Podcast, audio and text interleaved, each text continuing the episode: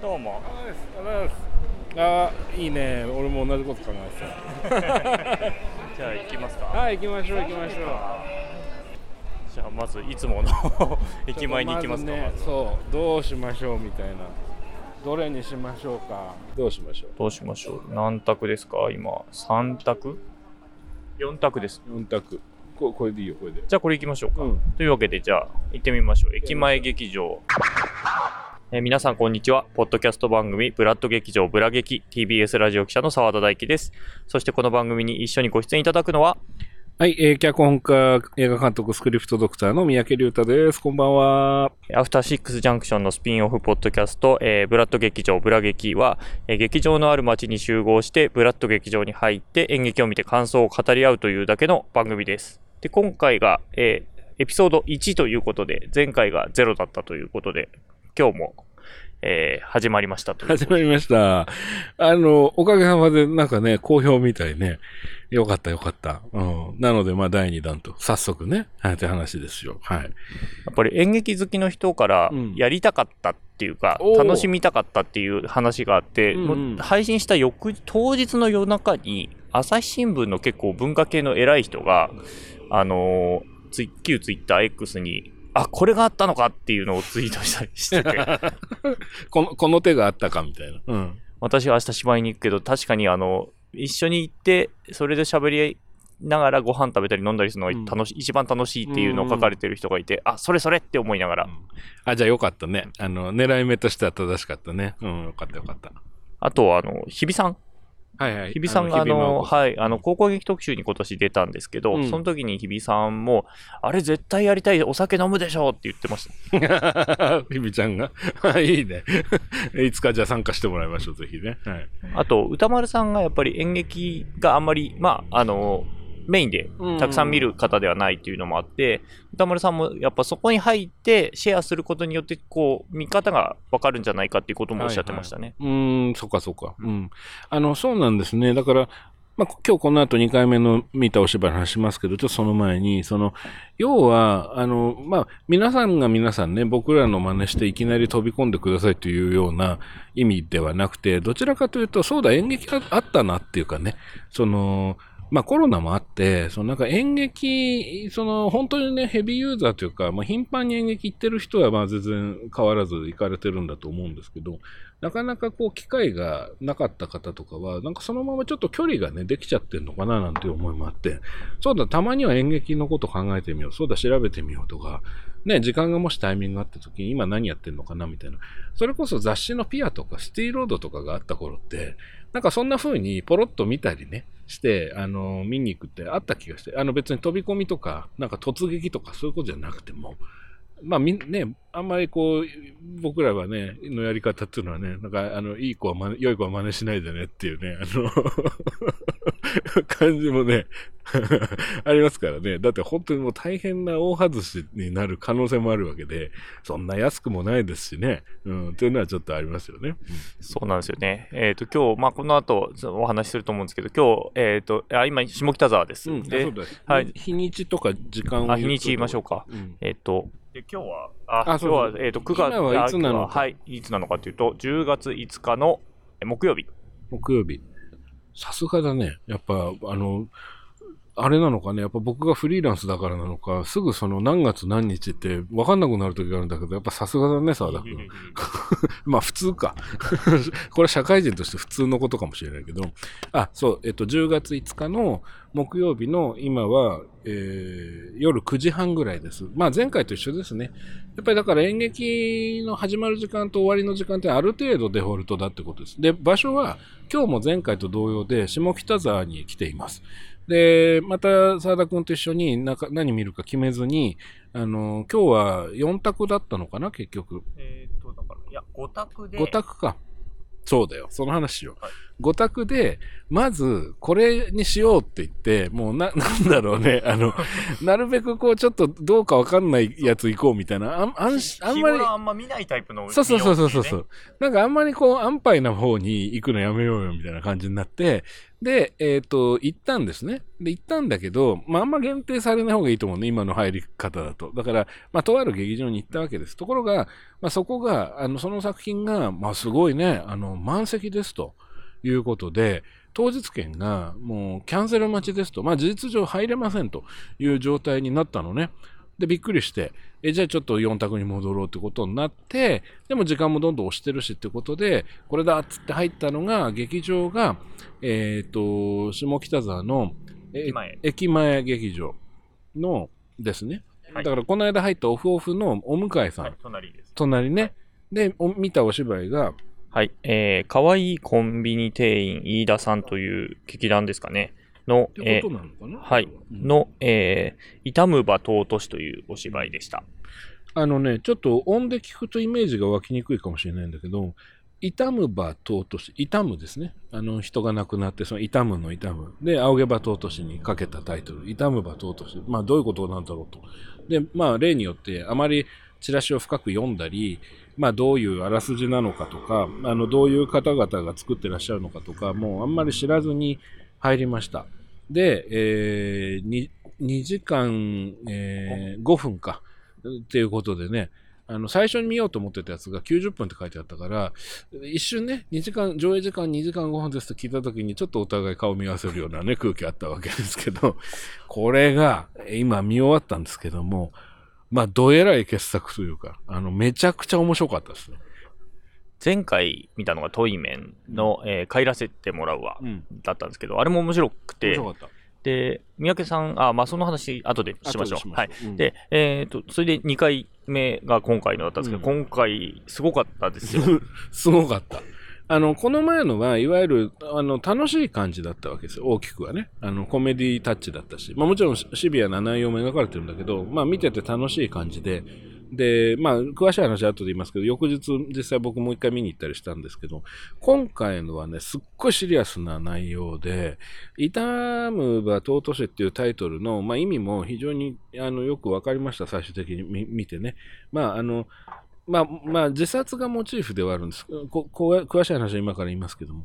まあ、で、重いです、はっきり言って。重いんだけれども、まあ、よかったね。で、あっという間でしたね。あの、ワンシチュエーションなんだけど、本当にあっという間でしたね。もう、食い入るように見た感じ。沢田くんどうだった？いや、僕ね、実は今日マチネでもう一本見てて、2本目なんですけど、正直ね、1本目見たやつよりね、良かったんですよ。さあ、あんまタイトル言わなくていいからね。はいうん。ああの、そう、結構ね、うんあの、はいあっていう、いいですよ察して、察してくださいっていう。察してくださいってやつで。はいいや、本当にね、いや、すごい良かった。で、まあ、あのね、まあ、簡単に言うと、あのーまあ、どうなんだろう。これ、なんかよ読み上げる方がいいのかな。えっとね、えっと、あらすじはないんですよ。これ、あの、書かれてなくて。えっとね、うーん、まあ、えっと、あれ、えっと、なんて言いましょうね。まあまあまあ、地方の、あのー高校生の、ある男の子の家の、まあ、部屋なんですよ、舞台がね。で、なんだけども、そこに、まあ、地元の、あの、男女込みの、まあ、いろんな悪友というかな、友達が集まってて、まあ、ちょっと彼らは、あの、いわゆるなんだろうな、ヤンキーではないんだけど、まあ、いわゆるそのなんか陰キャでもないんだよね。割とやんちゃな感じ。で特に中心人物、その家ののあの家主というか、その部屋の持ち主の男の子が、とりわけやんちゃで、まあ、やんちゃといえば聞こえはいいけど、まあ、要はそのメンバーの中の一人の、あの、喫音症のね、人がいるんだけれども、気立ての良さそうな男性がいるんだけども、その彼に対してちょっと、あの、見てて、えーそこ、うんそ、そういう感じに接しちゃうのっていうふうに、もう割と始まってすぐに、あの、ちょっと嫌悪感を覚えるような、まあ、要はいじめですよね。うん。で、周りの人間もそれに同調してるような、あるいはその、同調はしてないのかもしれないんだけど、まあ反対もできないっていうような、まあそういう関係で、まあ若干いびつさがあるけど、でも彼らなりに仲良くは過ごしてるのかなと。まあある種の青春の形なんだなっていうふうに、まあ見て取れるんだけど、まあ最初はそういうふうに始まるわけです。だけどそこからこう、ポンとこうね、時間が飛んで、あの、その一番やんちゃで、あの、みんなの中心的存在で、まあ、ちょっとある種暴君的でもあった彼が、あの、自殺をしてしまうんね。あの、冒頭ほんの10分とかで。で、えー、わっと思うわけですね。で、今度時間が飛んで3回忌か、になってんのね。で、あの、彼がいなくなったけど、そのままになってる部屋に、あの、彼のお母さんが、あの、まあ、要するに遺品の整理がなかなかできないと気持ちの整理がつかなくてってことで、で、当時親友でみんな集まってたから、よく毎日のように集まってたから、あなたたちに、その彼の大切だったものと、そそあの、処分しても良さそうなものを仕分けしてくんないかと、彼の思い出を私は実はあんまり接点がなかったし、いつも仕事で忙しくてね、お店とかやってるわけよね。で、あのー、まあ、そういう依頼を受けて、その当時のメンバーがその部屋に集まるということなんです。まあ、これ別に全然ネタバレじゃなくて、これが導入部です。つまり、これ、ここまで話して、まあ、映画とかね、あの、そういうお話に詳しい方は、あ、再会の街かと。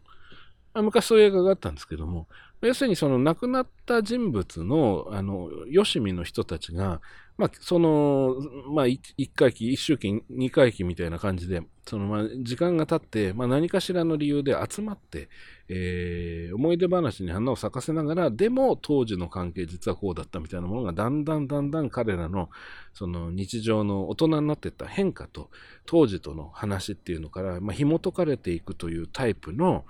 構造ですね。で、大きくはこういうタイプ。で、まあ、そのセオリーにある種乗っ取って展開するんだけど、まあ、圧倒的に、あの、人物の描かれ方が、まあ、見事でね、あの、まあ、せ、セリフも素晴らしいし、ね、あの、ちょっと、だから今、こう考えながら喋ってんだけど、あんま喋っちゃってもな、みたいな。でも、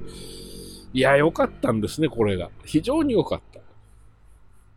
そうですね。あの、途中でかなり早い段階で死者になっちゃうので、で、その本人の幽霊とおぼしきものは、まあ、そのステージ上にはいるんだけれども、言葉は何も発せず、うん、まあ、無表情だけど、時折表情を動かしたりとかしながら、反応したりしながらいてっていうので、まあ、あのー、不在の彼の、なんだろう、人物像が、まあ、彼らの周りのにいた、えー、仲間たちの会話からまあ見えてきたりだとか、うんっていう感じですよね。そうなんですね。あ、そうそう。だから今お話、そういうふうに言われてそうだなと思ったんだけど、あの、キサラゲとかも近いのかな、構造としてはね。うん、亡くなった方について話していていろいろ見えてくると。まあ、輪郭がだんだんはっきりしてくる。で、ちょっと変わってるのは、今沢田君の説明あった通り、その部屋の持ち主である、あの、一番やんちゃな彼がずっと舞台上にいるんだよね。で、まあ、いわゆる心霊のような状態でいるわけです。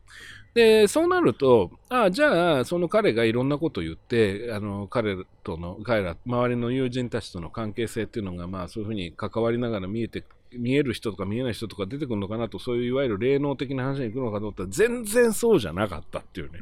うん、あの、彼はただひたすらいる。それが良かった。で、と同時に、あの、大きくは構造的に螺旋構造と呼ばれている作劇方法で、まあ、時間が時々同じ舞台であることを使って、過去のある日に戻ったりするのね。回想ですね、要するに。で、その回想になると、その幽霊として存在した彼は当然生きていたっていう状態になる。でね、ここがシームレスなところがいいんだけど、僕ね、ちょっと感動したのは、その、最初の冒頭ですごくやんちゃだった彼。で、回想になると当然当時だからやんちゃなんだけど、どうもその彼の中にある闇というか、何かそのやんちゃの影になる部分っていうのがあるんだなっていうことをシームレスに見せることによって、こうなんていうのかな、表裏がずっと一緒にあるっていうのかな、こう、例えば昔はやんちゃでした。で、死んだから静かになりましたじゃなくて、この死んでる状態で今いる状態っていうのが彼のシャドウというか、その、なんとなく見えてくるのね。人物像が。一面的じゃなくなってくんだよね。セリフはないんだけど。そこがね、絶妙だなと思いましたね。うん、まずね。で、あの、壁になる存在というか、その主人公が、まあのぞみくんっていうんですけど、うん、そののぞみくんの、えー、主人公っていうのは主人公というか亡くなったいじめてで、あの、その家主ですね、うん、の子で、その、まあ、あんまり前半出てこなかったサイ君っていう子がいて、まあ、その子の語りで、実はなんか闇が抱えてるんじゃないかっていうのが、まあ、見え隠れしだすっていうとこですよね。そうなんです。だから、最初はね、いわゆる同窓会ものっぽくなるんでしょ。やっぱこれ実際、僕もあの自殺した友人の、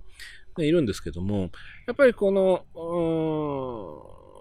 痛むために集まっているんだけれども、結果的に、こう、なんかこう、同窓会っぽい楽しい雰囲気になってしまうと、不謹慎と思いながらも、いろんなことを思い出されて、あるいは、あの、お前太ったなとかね、あの、最近こうなんだとかつって、まあ、見え張ってみたり、あの、いろんなことですよね。当時との変化っていうもので、なんかはしゃぐ方向に行っちゃうみたいなのがあって、あの、この作品もそういう形で、ちょっと前半はポップな感じに進むんです。で、そうすることによって人物像を見せていくんだけれども、その、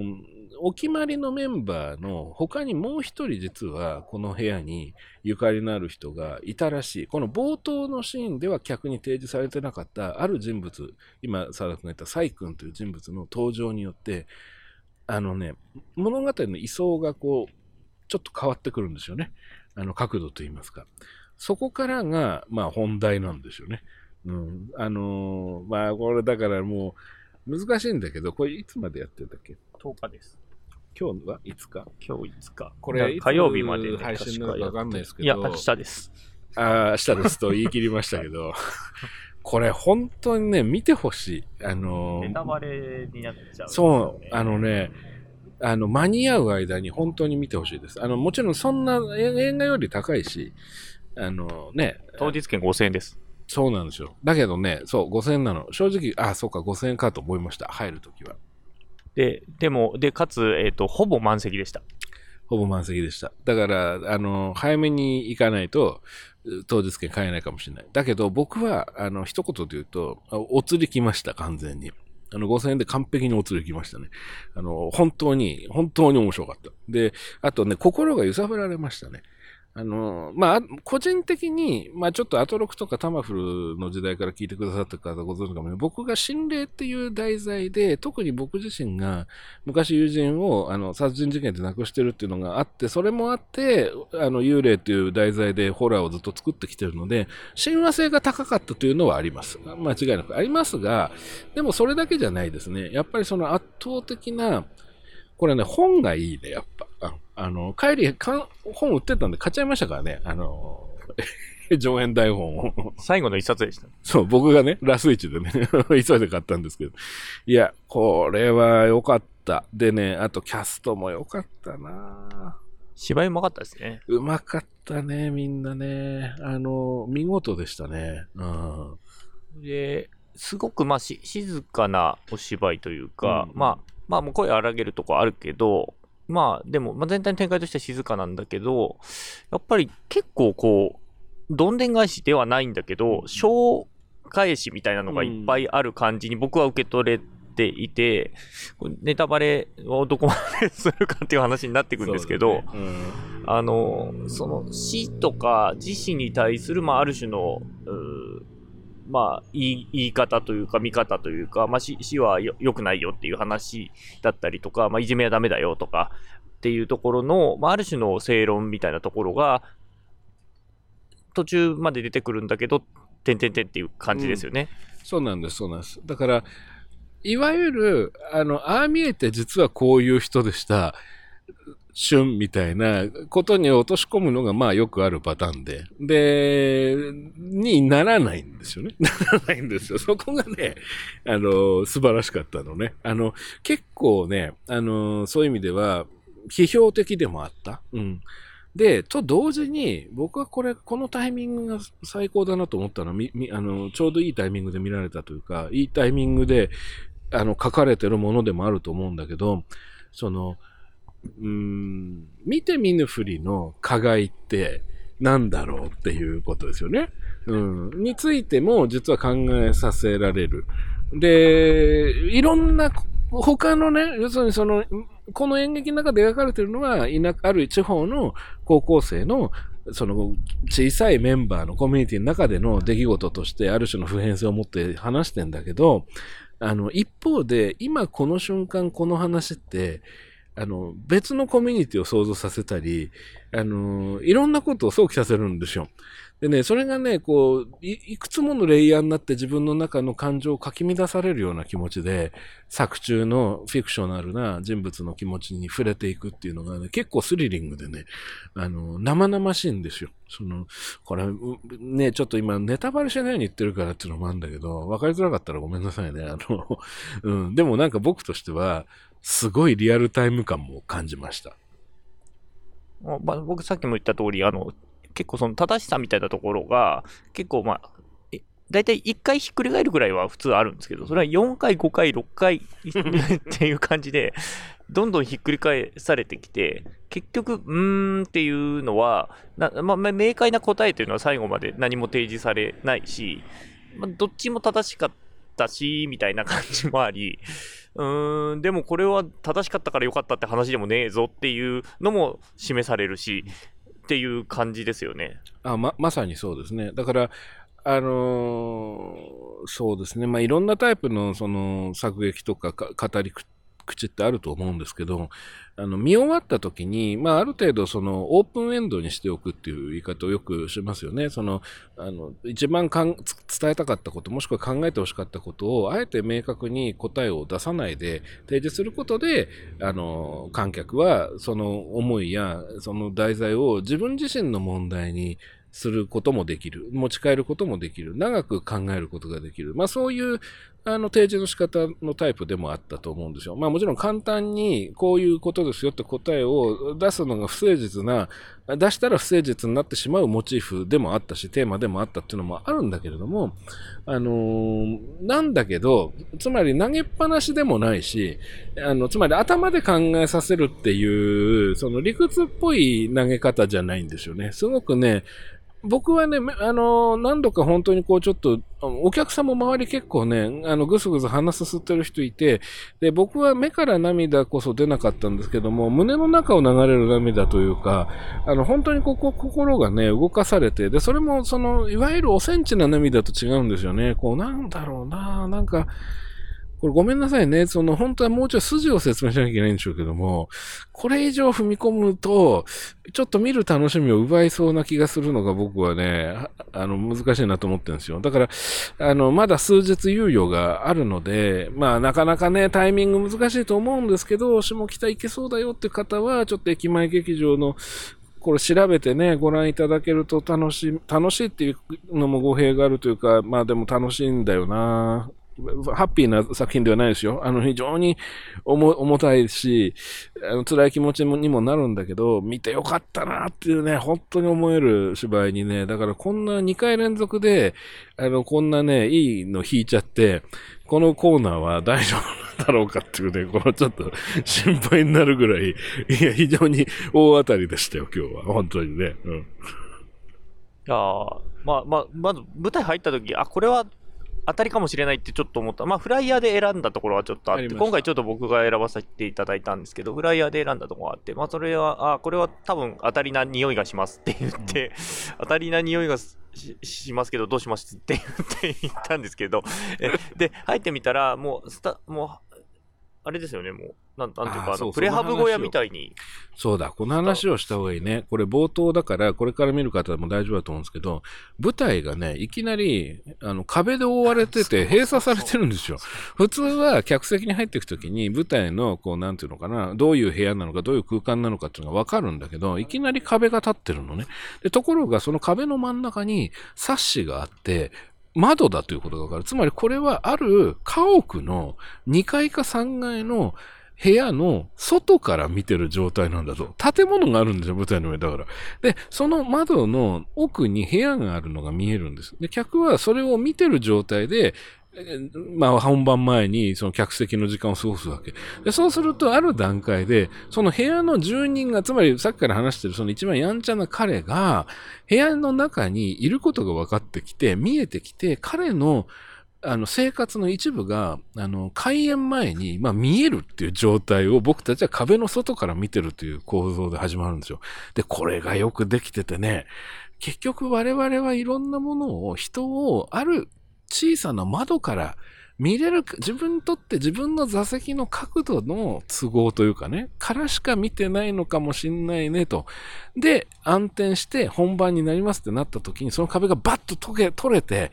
で、いきなり明かりがつくと、もうみんながだべってる部屋になってんですよね。で、その壁から見えてた時は、あ窓から見えてた時は彼が一人でいる時間で、明かりがつくともうみんながいて、その中で彼が、まあなんだろう、リーダーっぽく振る舞っているっていう。で、その時の、あるバーンと開けた時の、あの、ちょっと高揚感もすごかったね。あの、あれ、あれは見事だと思いました。うん。なくなったって思いました。そう、なくなったって思った。で、しかも贅沢なことに、その壁は二度と出てこないっていう。そう。そうそうそう。あのため、あの30分のためだけなんですよね。そう。会場から。いや、でも、考え抜かれてると思った。いや、本当そうですよ、ね。うん。いや、で、面白かったのは、僕もちょっと途中までスマホいじってたんですけど、なんもないなと思ってて、本番前、ね、本番前。で、本読んでる人とか、まあ、思い思いの皆さん、あのね、あのチラシ読んだりとかされるじゃないですか、うん、入場されてから、まあ、トイレ行ったりもして。で、ある時期から、あ、中に人がいるぞって 気づいて、これ気づいてない人教えてあげたいぐらい、ナチュラルにいるんですよね。そうそうでも、それ窓の中だから、気ぃつけてないと見見えないというか。で、たまに動き、彼の動きによっては窓のところから見えなくなるんだよね。しかも客席の位置によって見え方が変わるから。そうそうそうそう。だ本当に現実の家を外から見てるのに非常に近くて、でもそれが実は我々は本当に分かったつもりになってるかもしれないねっていう、まあある種の最初のパンチというかフックというかね、にもなっていて、そうですね。そう考えると、やっぱり今、三宅さんおっしゃったので言うと、やっぱりその途中の展開の仕方が、やっぱりその見え方が立ち位置によって全部変わっていくっていうことが、そこで暗示されてるんですね。おそらくそうだと思うんですだから最後まで書き切って冒頭に戻ったのか、最初からあのアイデアがあったんだったら、それはまたすごいなとも思うし、いずれにしてもその、あの、客席がまだ明かりがついて、本番が始まる前ですよっていう状態からすごくシームレスに、さっきシームレスって言葉使ったと思うんですけども、僕僕らの生活のと無が無関係じゃ全くないですよという導入がやっぱ見事で、これ映画だと絶対できないことなんで、あの映画だとやっぱり映画会社のタイトル出て、音楽入って、で、まあ仮に壁だとしても、でもその前に予告編があって、あの、ポップコーン買わなきゃみたいなアニメとかあって、ってなってから来るから、今日はちょっとしてやられたと思いましたね、冒頭はね。うん。そうですね、前回映像でしたからね。あの、そ、それを今思い描いて言ってるわけじゃないのよ。あの、別に違うのよ。ええー、わかります。いや、だからあの壁から始まって、お、これはっていうね、そうそうそう、そね、意外性気持ちがいきなりこう、持ってかれる感じが、持ってかれるというか壁なんですけど。そうそうそう 持ってかれないっていうね、まあ、そう、非常に見事でしたね。あの、いや、これ本当面白かったなうん。面白かったけど、これ せ、ほ、本当説明、いいとこ説明していくと、全部が ネタバレですよね、これね。そうなんですよ。だからね、ごめんなさいね。どれぐらい面白いそうか伝わってるかどうかわかんないですけど、面白かったって僕らが言ってるっていうことぐらいしかないのかもしれないんだけど、でも本当にね、見応えがある。あの、見応えがあるって言い方でいいかも。楽しいとか面白いっていうより。あの、駅前劇場ってそんな大きい小屋じゃないんですけど、1、2、3、4、5、6、7、8、9、10人10人、あまあ、まあ最後の子はまあ別にしても、まあ、8, 8からキャストの数、だから7人から9人ぐらいが常に入れ替わり立ち替わりっていう感じですよね。あそうですね。で、その人数が、あの、まあ見事、あの、描き分けが見事。あのね、この、いや、本がね、だから、そら、まあ見事ですよ。うまいですよ、本当に。で、セリフもいいしね、あの、で、それでいて、やっぱ舞台だから、あの、ずっとシリアスだとくたびれちゃうから、途中必ずね、ちょっとユーモアを入れるっていうのが、まあお約束だと思うんですけど、舞台劇は。つなぎの小ネタが結構入ってますよね。そうそう。で、それが、あの、あの、いわゆる生逃げをしてないんですよね。要するに生だから、その、面白いでしょっていう、その、なんていうんですか、その、お客さんをいじるような、当日の天気とか、なんかこう、そういうメタ的な、あの、笑わせじゃないんですよ。もう完全にその世界の中でのキャラの一貫性とギャグなんですよ。で、これがまあ見事で。で、しかもそれすらね、後半で、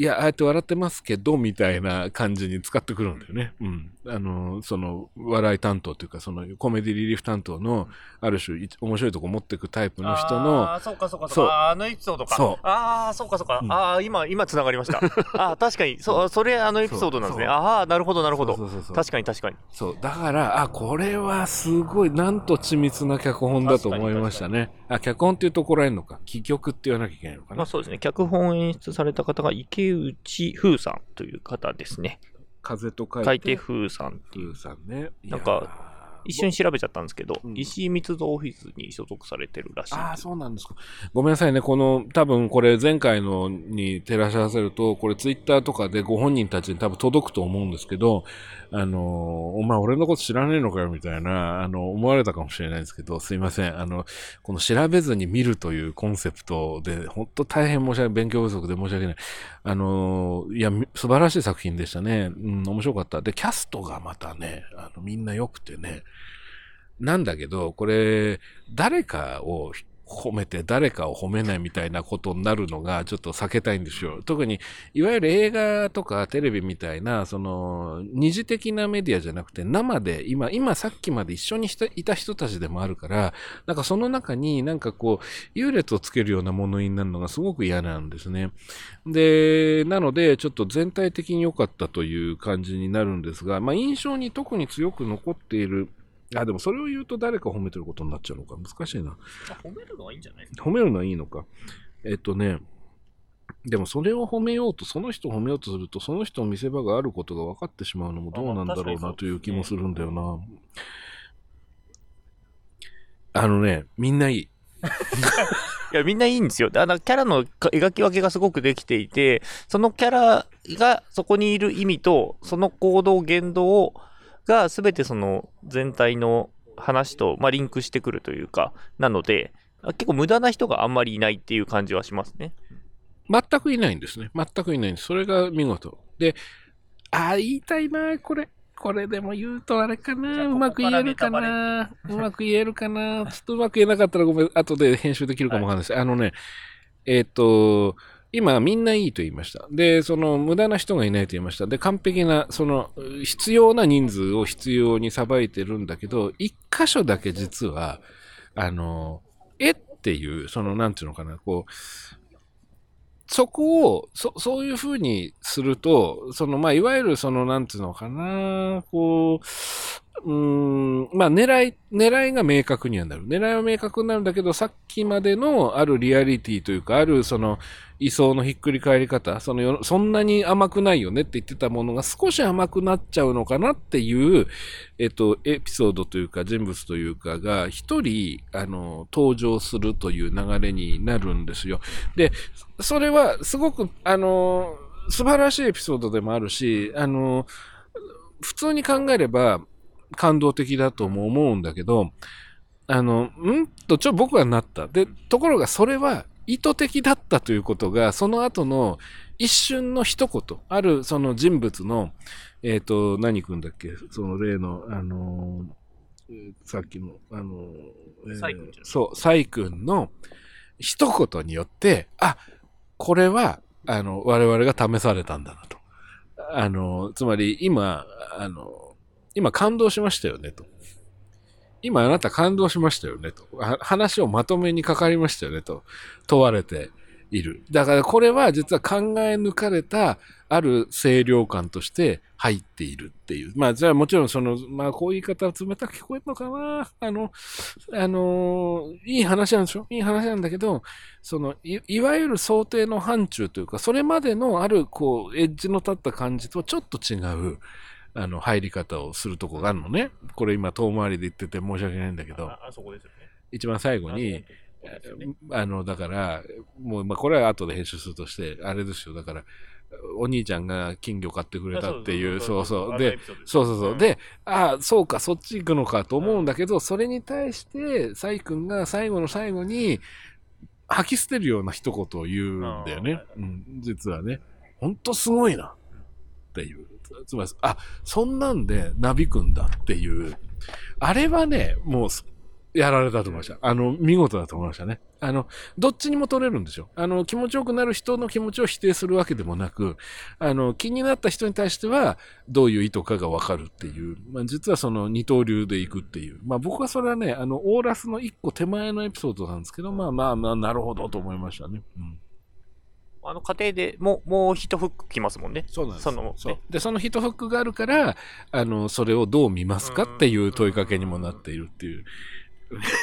ずるいですよね。ずるいっつうか悪いっていうか、感じですよね。あ僕もそれ思いました。だから、あのキャラクターが、なんだ取ってつけた感じって一瞬ね、思いますよね。思う思う。でもそれは、あの、その後のサイクの一言で、あの、すごくある種批評的というか、いう狙いなんだっていうのはわかるんだよね。うん。まあ、た、そこは結構ハイブローな捉えの仕方をしてて、あの、もしかしたらそうは見えなかったとか、あの、そういう意図は、あの、ないように感じるっていうこともあるのかもしれない。うん。気気持ちよくなった人を否定しようという感じでもないんですよ。あの、皆さんこの音の臨場感楽しんでいただけてますでしょうか？いわゆるあのガラガラの音ですね。どっか旅行から帰られたんだと思います。はいあと、まあ僕、あんまり、あ前回の、いや、あの、聞いて、き僕、4回ぐらい聞いてるんですけど、自分で。で全部聞きます、そうそうそうで、あ自分って嫌なやつだなと思ってて、あの、細かいところで文句言ってるなって思ったんです。あ、そうですか？そうだっけ、うん。あの映像の話したっけ？そうそうそうそう、あー。あそことかね。そうか。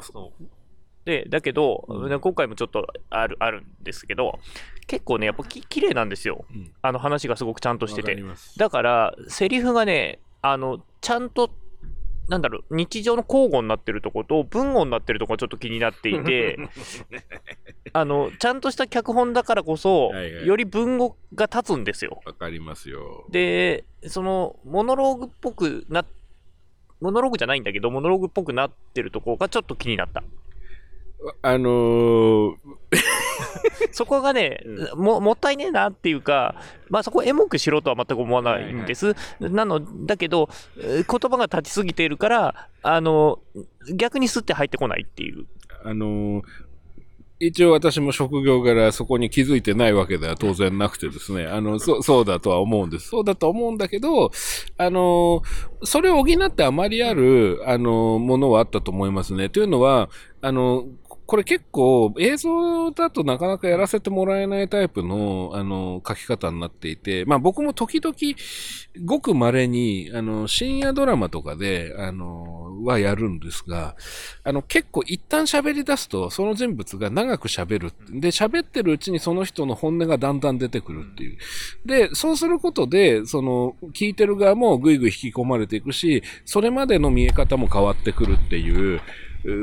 ことなんですよね。で、そうなると、その中には、その登場人物が自分が発した言葉を耳に入れることによって感情が揺さぶられて、情緒っていうものが不安定になってって、あるいは、あの、すごく強く溜め込んでたものを言おうとするっていう結果、ある種演説っぽくなってしまう瞬間っていうのがやっぱりあって、多分ちょっとそこにも通じる話を沢田君は今してんのかなという気もするんだけども。でもね、はなはだからっつってそこが、まあまあ、気になっちゃうのはぼ僕の悪い癖というか 細、細かくなっちゃうところなんですけど、でもそれを補ってあまりあるぐらいものすごく緻密に作られてる舞台なので、あ全然そこを気にならないで見れちゃう人は絶対いいいが多いと思います。すいません。ごめんなさい。僕細かいところね、もう嫌になっちゃうんですよ。いや、いいんですよ、全然。その、そんな、なんか、そんなに遠慮しなくていいんじゃない？あの、普通に、で、それこそ自腹で見てるわけですからね、二人ともね。いや、で、あの、僕は、それを、そつまりね、これやっぱりね、あの、俳優とのコラボがめちゃめちゃ大事なわけじゃないですか、演劇は。映画はそこに撮影とか照明とか、まあ、いろんな要素入ってきますけど、編集が入ってきますね、映画は一番ね。でそれがないわけで、やっぱりその俳優に託していく。で本番はもう俳優がもうね、それを体現しし続けるってことなんだけど、いや、あのね、役作りっていう言葉はちょっとなんか安っぽいかな。なんだろうな。役と、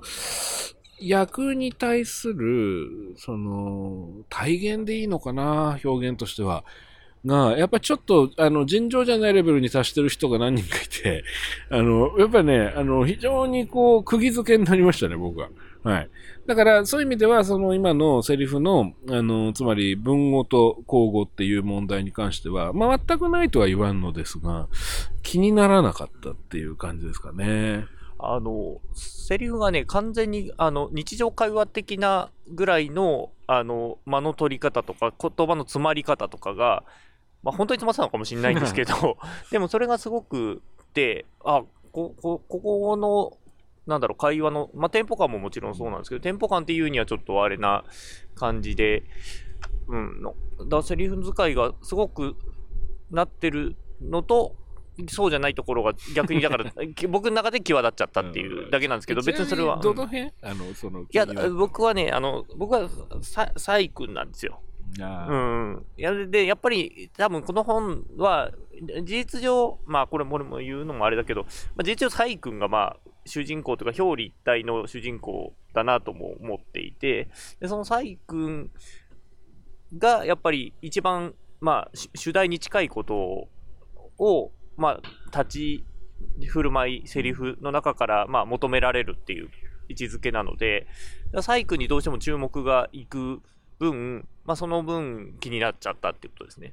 あの、サイ君っていうキャラクターは、今、沢田君が表裏一体って言ったけど、まさにそうで、あの、亡くなった主人公とは全く違うタイプの、ものすごく好感が持てるキャラクターとして出てくるんだけども、実は、あの、主人公、亡くなった人物のシャッテンなんじゃないか。あ、シャッテンっていうのは、シャドウですね。要するにその、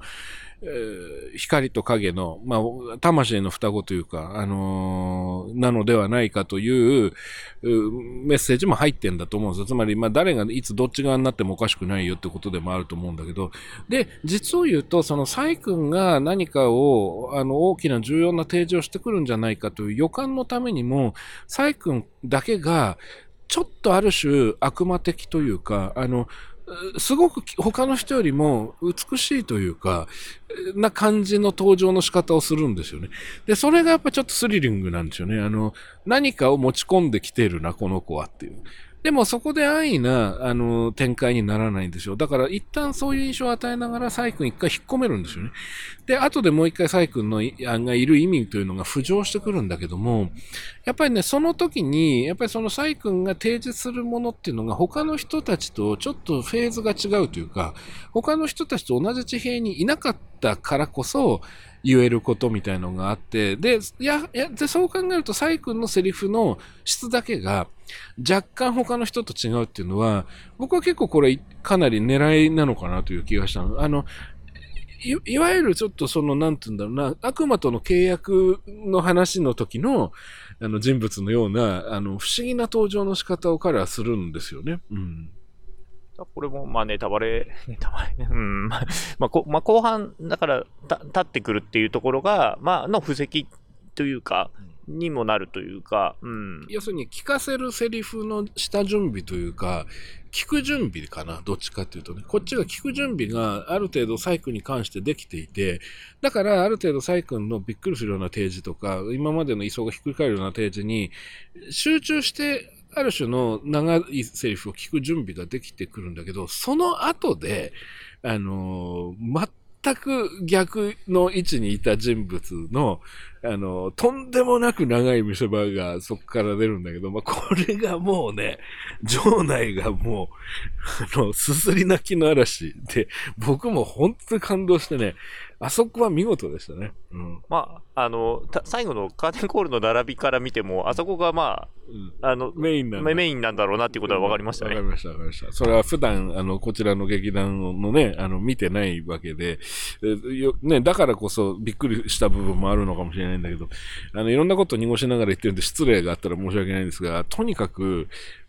運びが見事でしたね。うん。だから結果的にはそれも全部織り込み済みなんだよという感じ。うん。で、こういうこと言うとなんか全部完成した、こう定規で引いたようなものなのって思うんで、いや、違うそうじゃないんですよ。そこがすごいんです。あの、まさに生々しくて、あの限りなくナチュラルな日常の延長線上に見える。もちろん日常の延長線上に見えることだけが素晴らしいわけじゃなくて、この作品にはぴったりな、あの演出であり、演技プランであり、みんなの芝居であり、まあ、そこが本当に見事でしたね。で、それゆえにやはり感動したし、いろんなこと考えさせられたし、あの、多分これ結構引きずるなっていうふうに。で、例によって僕はもう一回見に行ってしまいそうな予感がするっていう。で、もう一回見に行くといえばですね、そう、沢田さん。そうです。その話です。そう。前回ですね、あのー、トイメンのお芝居を面白かったからこれ僕もう一回言っちゃうかもみたいなこと言って、まあね、そういうなんかお愛想みたいなことを言ってく、ね、調子のいいやつだなと思われたかもしれないですけど、本当に言ってしまったという。でどのタイミングで言ったかというと、配信された翌日ですね。土曜日土曜日のマチネに来ました。そしたらですね、何が面白かったかというと、あの、もう全員に、あの、演出されてる方、脚本書いてる方、スタッフの方、そして登場キャスト全員にもうバレてたっていうブラ劇が。で、そのブラ劇を全員聞いた状態だったっていう。だから、あの、すごく、あの、艦隊を受けました。艦隊挨拶したんですか？しました。艦隊を受けたって別にその入場料ただとかそうじゃありませんちゃんとお金払って見てますけども、あの、ご挨拶をしたら皆さんに、あーって言って、あの、喜んでいただいて、で、もう本当にね、好きかって言ってすみませんって言ったんだけど、とんでもないみたいな感じで皆さんで喜んでくださって、で、その、脚本書かれた方、演出された方も、あの、言われて、ああ、そっか、なるほど、そこはそうだなと思ったみたいなことも言ってくださったし、あと僕らが予想していたのとは違った答えも返ってきたりとかして、まあそこも面白かった。で、あの、キャストの皆さん、本当にトイメンの皆さんも、あとトイメンの皆さんと一緒にやってた客演の皆さんも本当に魅力的で、あの、素敵だったんですけど、まあ、彼らと直接、あの、まあ、そんな長い時間じゃないですけど、ご挨拶ができたのはすごく嬉しかったですね。で、そんなことをふと思いながらの今日の、あのー、感激で、で、あの、先月のね、トイメンのことがちらちら脳裏に二人ともよぎったりはしてたんでしょうね。そういうふうな思いは何かを呼ぶのかもしれません。あの、記念写真をですね、入り口で、あの、沢田くんと一緒に、その、今日のお芝居のチラシをバックに撮ったんです。でその次の瞬間です。まさに1秒後、2秒後ぐらいでしょうか。なんとですね、その前回の、あの、帰らせてもらうわ、トイメンの帰らせてもらうわに出演して、されていた、あの、時は美紀さんという女優さんが、ちょうどばったり、で、むしろお互いに同時に気づくみたいな感じで、で、わーなんつってね、あの、盛り上がったっていう。で、ちょっとお二人に今日ばったり会った話をツイッターで、あ、違った、X だみたいなね、X に書いていいですかみたいなこと言って、あ、もちろんもちろんなんつってね、そんな 出会いもあったと。まあ、下北面白い街だな、みたいなね、話ですけど。びっくりしましたね。びっくりしました。そうなんですよ。だから、あのー、いや、なんかこういう出会いもいいよねっていうことですね。その、なんだろう、新しい角度、新しい出会いというかね、あの、いや、というのはね、あの、まあちょっとあんま長いんであれですけどね、普段やっぱり僕テレビとか映画よくやってるわけですけど、あの、どうしても、あの、キャスティングが、あの俳優さん、いろんな素晴らしい俳優さんとお仕事できて最高なんですが、ある程度、その、なんていうのかな、あの、有名な事務所の、えー、有名なキャスト、に、まあ、なりやすいわけです。どうしても。視聴率とか、あの、興行ってことを考えると。で、そういうのをある程度絞ってくる係のスタッフもいますし、あとプロデューサーがある程度メインのキャストを決めるってこともあるので、あの、いろんな俳優さんともっと出会いたいなっていうか、あのー、って思ってるんですよね、常日頃。まあそこが演劇を見に行く楽しみでも僕あって、あの仕事に実際お呼びできるかどうかはシチュエーションによってまちまちなんだけど、新しくファンになれる俳優さんを、あの、テレビとか映画が大きく提示してくる人じゃなくて、魅力的な俳優さんって本当にいっぱいいるんですよ。で、本当にいるんですよ。本当にいるんだけど、演劇って生だから消えてっちゃうから、あのー、その場で見てないと分かんない。そう、その場で見てないと分かんないから、だから、まあそういう機会を少しでも、あの、増やせていけたらなと、そういう出会いをね、っていうのもあったりもするわけで、まあ今日まさにそうやって時計美紀さんとばったり会ったらすごい面白い偶然だなと思って、何かこう、ブラ劇の新しい可能性というか、な、なんか前向きなものを感じましたね。うん。これ、まあ、どっかで多分、えっ、ー、と、まあ、このブラケットなんですけど、ノー予算でやってる番組なので、あの、あれなんですけど、会社的にはなんか、なんかを会社にやんないといけないなっていうのも、社員としてはね、思うところもあるんですけど、これどっかで一回話したいなと思ってたのは、今、あの、話してた話に近くて、その、えっ、ー、と、あれは、えっ、ー、とキャラ、キャラメルボックス特集っていうのを以前やった時の、うん、終わった後にちょっと喋ったことだったと思うんですけど、あの以前はその、演劇外のメディア、まあ、特にまテレビとか映画の人が、下北沢に来て、芝居を見て、それで仕事中抜けしてきて、見て、それで戻って仕事してた。で、そこで出会った人たちを深夜番組だったりとか、自分たちの映画とかに使ってたっていう話がベースにあって、だそんぐらいフランクな感じで今って芝居見に行ってませんよねっていうところが今回の、えー企画のスタートの一つでもあったりしたっていうのもあって、まあ、そこの話をいつかしたいなっていうのはちょっと思ってるんですよね。90年代とか、えー80年代のまあ小劇場ブームが90年代、90年代、2000年代に与え、の映像メディアとかに与えた影響みたいな話を雑談でそれこそ三宅さんとしていて、それがすごく面白かったんで、それをどっかでしたいなっていうのはあるんですよね。おっしゃる通りですね。そうそう。あのーそうなんですよ。今、二人と盛り上がってきちゃったんで、ちょっと話膨らんじゃってるんですけど、あの、もしかしたら最終的に今のここのくだり丸ごとなくなる可能性もありますけど、あの、まあ、そうなんですね。あの、もともとどういう話をしていて、僕らが、あの、このブラ劇に行き着くのかっていうのって、実は結構、あの今僕がお話しした時矢さんとの再会とかもひっくるめた、いろんなところに繋がってくる話だと思うんですよ。なので、えっと、で、それはき詰めると、例えばタマフルとかアトロクが、いわゆる大きなマスメディアが取り上げてこなかった面白い人っていうのをどんどん発掘していったことにも通じてるような気がするんですね。今たまたま俳優の話になりましたけど。だからなんかその、そういう可能性って、10年前、15年前よりも、あの、開かれてきてると思うんですよ。YouTube も含めて。だからなんかちょっと新し新しいんじゃないんだよね。一周回って、あのーかつての感じみたいなね、うん、ようなもの。で、そこのニューバージョンみたいなものに、あの、広がっていくと面白いなと思うんです。だ楽しさっていうのはどこにでもあって、で、特に僕らはと、とりあえず今、下北で2回連続やってますけども、この生で消えてってしまう、まあ一期一会かもわかんないんだけども、この出会いっていうのはやっぱりね、格別だなっていうのを今回も思いました。で、今回2回目は、とりあえず入場料5000円でしたけど、まあ5000円が高いか安いかっていうのはちょっと一回置いといて、僕は安かった。うん。あの、それそれはこのお芝居に関しては、うん、完全にお釣りが来たと、うん、いう、えーそんな2回目でございました。はい。というわけで、もう一回、えっ、と、2回目で触れた作品に、えーいきます。えっ、と、かわいいコンビニ店員飯田さんという劇団かな？の、えー脚本演出が、えー池内風さんの、えー、痛むば尊しという作品です。えー10月10日の火曜まで、えー下北沢の駅前劇場で上演してますので、えーなるべく、えー早くアップしますので、いいけるといいな そう、なるべくね、いかいいけそうという方はぜひ、あの、まず探ってみていただいてね、インターネットとかでも。あの、ちょっとこの劇団名が変わってますね。その、可愛いコンビニ店員、飯田さんっていう劇団名なんでしょうね。多分そうですよね、これね。多分ね。うん。はい。ということですね。はい。え勉強不足でちょっと存じ上げませんし、もうこれでもバッチリ覚えました。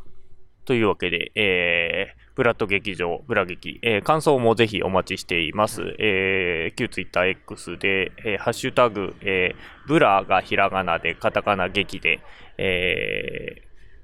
ー、ポストしてください。ポストって慣れないね。ツツイートだよね。ツイートしてくださいだよね。はいというわけで、まあ、感想はば番組にでも送ってください。なんかそれで回り回ってくればいいなっていうぐらいな番組というのは？えっ、と、あ、そうだ、あの、アフターシックスジャンクションの一応、あの、スピンオフポッドキャストではあるので、はい。一応軒下に立ってる感じなんですか？はいうんあの、タグは一応ついてるんですけど、あの、一応、あの、お母屋は、母屋はアトロクですいい。ですね。あの、アトロク2ですね。正確あ、そうです。アトロク2ですね。そうなんですよね。そう、2バエリ。僕も実は、あのー、作劇ラジオ2をスタートさせたんですよ。始まったというそうなんですよ見ました、見ました。はい。まあ、2流行ってるということで。ということで、じゃあ、はい今日はまた、また、1ヶ月ごと、今日は多分前回の3倍ぐらい喋ってますよはいそうですね。はい。まあ、実際は最後どうなるかわかんないですよ。編集されるかもわかんないですけど。はい。じゃあ、そんな感じで。はい。というわけで、えー、TBS ラジオ記者の澤田大樹と、えー、脚本会画監督スクリプトドクターの三宅龍太でした。では、また次回お楽しみに。楽しみにぜひ劇場へ。あなたの平成間違ってます平成と自称する町浦ピンクが真相を激白。僕もモーニング娘。のメンバーとしてデビューする予定やったんですよ。TBS ポッドキャスト「虚子平成」毎週金曜日更新